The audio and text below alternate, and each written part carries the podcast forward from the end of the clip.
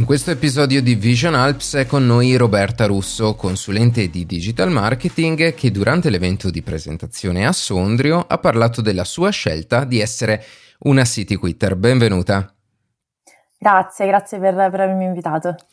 E iniziamo appunto da questa parola. Che cosa significa essere una city quitter e eh, perché appunto hai fatto questa scelta? Ok, ho scelto di lasciare la città, eh, io abitavo mh, mm, eh, prima a Milano, poi in, mm, a, a Saronno, quindi diciamo non lontano da Milano, mi era comodo per, per, per Milano, eh, durante la pandemia, eh, dove um, tutti i miei clienti diciamo a un certo punto si sono un po' abituati al vedermi soltanto tramite Zoom. E, ehm, e lì è proprio, comunque, è stato un periodo comunque anche molto di riconnessione, diciamo, interiore, dove io sentivo molto un po' un'insoddisfazione nel vivere, diciamo, eh, in un contesto molto artificiale, quindi fatto di, di cemento asfalto, molta poca natura, tanto traffico e anche tanto, e sembra strano per una persona che fa marketing, però anche tanto consumo di cose e poco, e poche esperienze, diciamo. E, e quindi io ho sentito proprio forte un richiamo verso la natura e per diciamo, motivi personali io mh, andavo di frequente in montagna ehm, dove, dove, abito adesso che è a San Peire in provincia di Cuneo. E a un certo punto proprio mi sono detta ma perché non, non provare ad abitare insomma in montagna e feci un test di un mese quindi per un mese pagai doppio affitto e andai insomma ad abitare in, per un mese era tra l'altro durante un lockdown e venne anche a nevicare, quindi era novembre. E, insomma, fu, fu, una bellissima esperienza proprio di, eh, come dire, riprendere un po' il contatto con me stessa, con la natura, proprio con, con le cose semplici come i rumori della natura, l'aria pulita, l'acqua che ha un buon sapore e quindi insomma è stato questo e ovviamente il, la mia professione mi permette sia di, di, di fare una vita, del, cioè proprio di poter scegliere di lavorare ovunque, quindi anche di scegliere la mia base in un luogo che, mi, che sia più in equilibrio con me in questo momento, in questo poi non so, magari un giorno sceglierò di nuovo di tornare in città, però in questa fase della mia vita sento che ehm, è più autentico vivere per me eh, non in mezzo alla folla, ma con poche persone magari che scelgo, con cui riesco anche ad avere dei rapporti magari anche più profondi, piuttosto che stare insomma sempre in mezzo alla folla che, che poi in realtà spesso ti fa sentire più solo.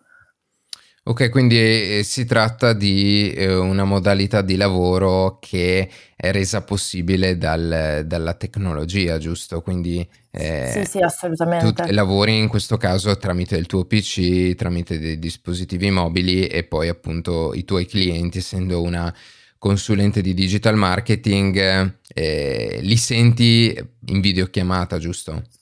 Assolutamente sì. Per noi, diciamo, per chi fa il mio lavoro, perché possiamo definire oltre ai siti Twitter anche nomade digitale, eh, l'importante è avere una connessione, un computer e uno smartphone e chiaramente impostare il proprio lavoro in una modalità che cioè io non prendo, ci sono dei clienti che stavano arrivando e mi dicevano ah quindi non vieni in sede a lavorare, no, senso anche perché non c'è bisogno che mi guardi mentre sono al computer, riesco benissimo a lavorare per obiettivi, per scadenze, insomma, e quindi non, non, non ce n'è assolutamente bisogno.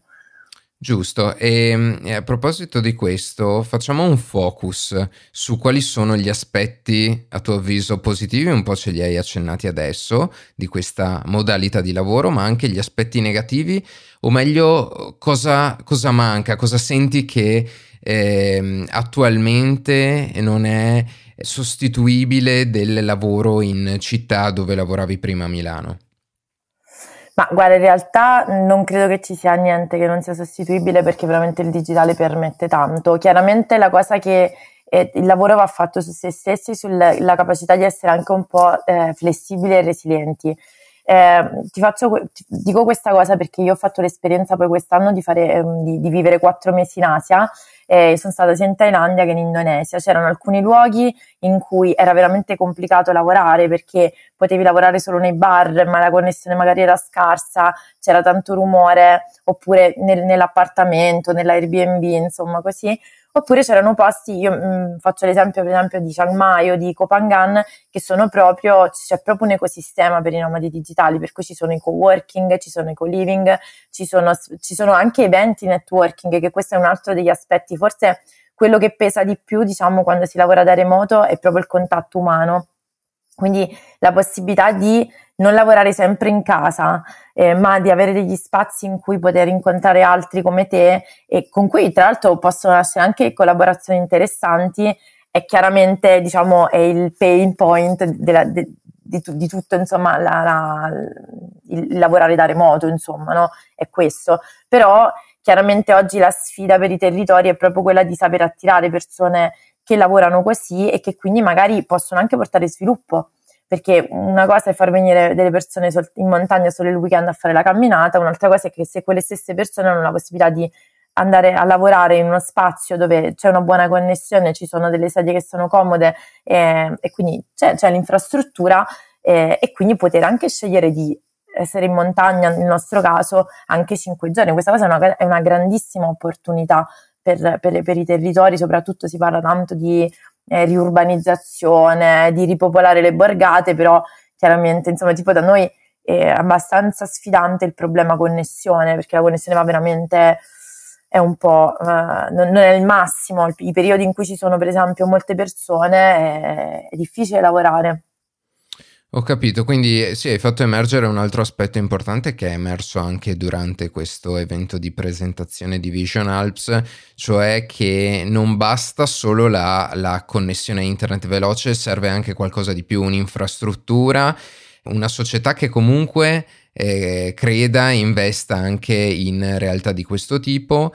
e la possibilità di fare networking, di incontrare persone anche in un contesto in cui eh,